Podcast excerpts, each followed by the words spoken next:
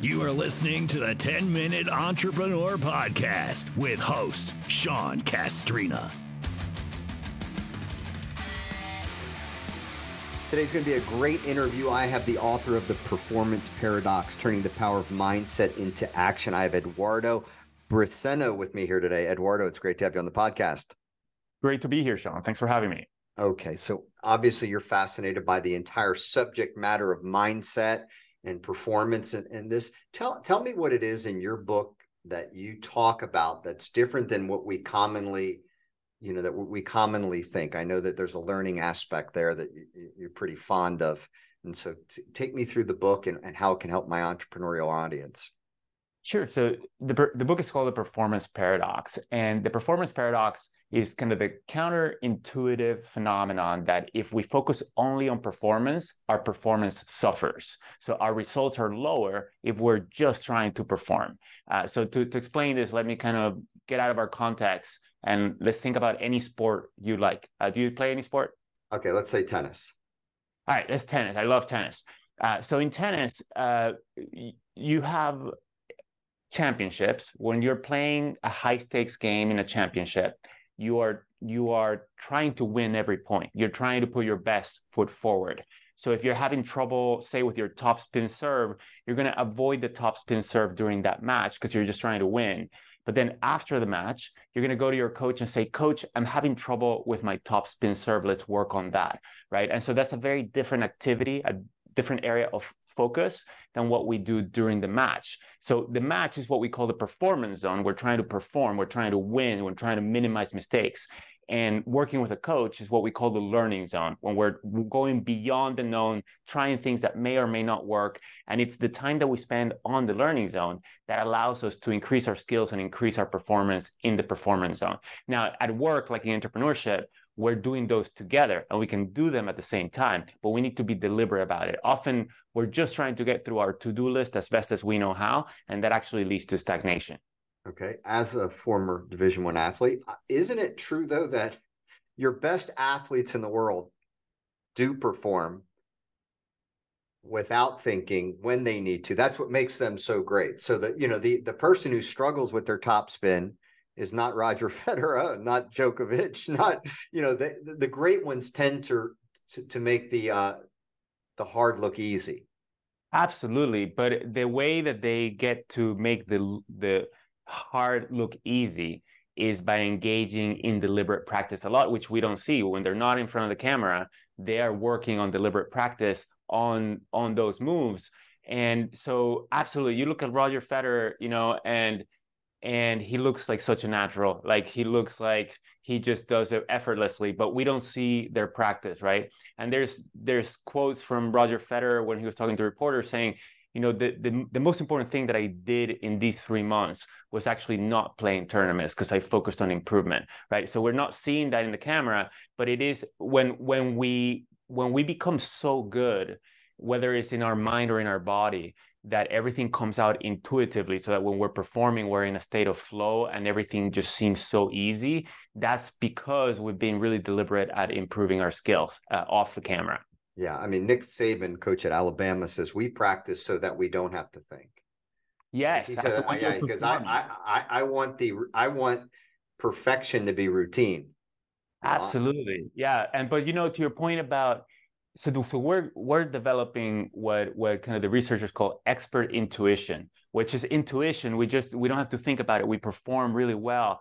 Um, but sometimes we think about intuition as something that's natural, something that we just were born with. But actually, we can build our intuition, you know, over time. Yeah, I mean, experiential. You know, I, I saw an interview between Warren Buffett and Charlie Munger, obviously of Berkshire Hathaway, and Warren just did a breakdown of how he could buy an energy company in China. And he, he did it like two minutes of, of the numbers. And then Charlie goes, Yeah, but that's only 75 years of of Warren doing this. Like in other words, yeah, he just made it look really easy, but that's only because he's been doing it for like 75 years.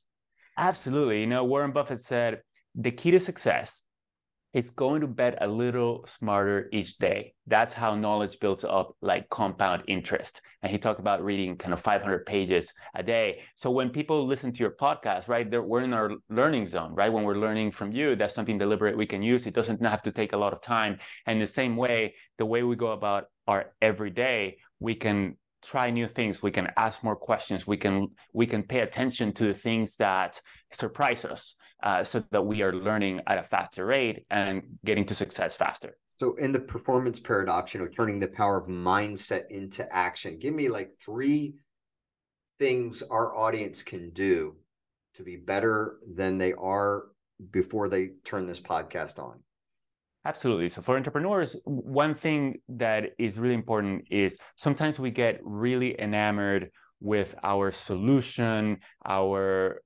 our, gadget that we have for the world and we don't we're not deliberate about thinking what is really an assumption and what do i need to test through customers and really validate and kind of so so making sure that we don't get fooled by ourselves uh, writing down what those hypotheses are and how we're testing those hypotheses to decrease risk to learn more and evolve our solution over time. So that's number one. Number two sometimes we think about mistakes as either kind of good because they can help us learn or bad because they decrease our performance. There's actually different types of mistakes. I, I t- one of the chapters in the book is about the different kinds of mistakes. So there's kind of stretch mistakes, which is when we when we are trying something new that may or may not work. We want a lot of those mistakes. There's the sloppy mistakes, things that we sh- we know we should know better. We should avoid those mistakes. They're high stakes mistakes that can lead to like really meaningful consequences. We we want to minimize those as well. And there's the aha moment mistakes when we are trying something as best as we know how. We realize that wasn't the right thing to do. Uh, we can't be deliberate about those, but they're precious, so we can learn from them. So getting kind of clear about different kinds of mistakes and how we approach them, so we can we can accelerate uh, greater. And then I would say number three, uh, and there's there's so many lessons in the book, but I'll choose kind of the value of transparency, the value of making our thinking visible to our colleagues in particular so that we can share our thinking share our feedback share our uncertainties and our questions so we can learn both learn better together and perform better together because more brains are smarter than one brain and if we make our thinking transparent we can both learn and perform better I like all three of those. They're fantastic. And specifically going back to mistakes, and, and, and you're you're so accurate. Like now, you know, at, at, the point I am in the game, I my risk tolerance is minimal. Now, some people would say, well, it's a big risk. But to me, I'll, I'll look at something and go, well, you know, I'm actually only putting this percentage of my net worth or this percentage of our reserves at risk. And then I'll have a fixed period of time that I'm willing to beta test this startup. And, and there's no emotion in it. In that I wrote, these are the measurables. If we're not there in 90 days, we're done you know I, there's no more thinking about here's the amount of you know resources i'm willing to put into it the cash whatever the case may be. And and that was something you know 20 years ago i would have never done that. I would have pushed that thing through. I would have i would have hung on to that for two years because why? I don't want to fail. Now it's i don't even view it as failure. I was testing something and it did not meet the criteria that i already pre-established to put the brakes. Fantastic. I love it. Yeah, we want to fail fast, learn fast, and if something's not working, either pivot or let it go so we can move on to something that might be successful.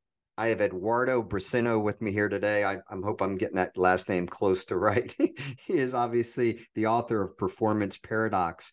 How, where can people obviously connect with you, Eduardo, get your book, and learn more about what you have going on? Sure. My website is briceno.com, B R I C E N O.com. I have a newsletter there. The best place where I'm active is LinkedIn, and you can find the book wherever books are sold The Performance Paradox Turning the Power of Mindset into Action. Audience, you should always be learning. I'm, I'm constantly reading books, li- literally. I, my Audible library has over 800 books in it, not counting my library that I have in my in my um in my house. So I, you know, I actually extended it now two additional feet. I have a 10 foot ceiling and it's all the way up to 10 feet now, all the way around. So uh leaders or readers, I encourage you to constantly be looking, you know, reading books and learning some different things. A lot of times we go into a book and we're we're trying to like learn a hundred things. If I learn one thing in a book, I won. That's it. I, I, want to find one thing. I read one thing that goes, okay, wow, I can I can apply that. So uh, be a reader. I encourage you to take a look at all the books that we, all these authors that we bring on the podcast. I encourage you to look at those books. I want to thank you so much for listening to the 10 Minute Entrepreneur Podcast. It continues to do better than I ever imagined. First time I downloaded, I mean, I launched it. I had two people downloading it, and now it's you know popular, you know, worldwide, number one marketing podcast in the United States uh, this morning. So thank you again for listening. The podcast is brought to you by Gig Strategic, just absolutely the best digital marketing company for companies under 500 employees. That's their sweet spot. Thank you for listening. We'll talk again soon.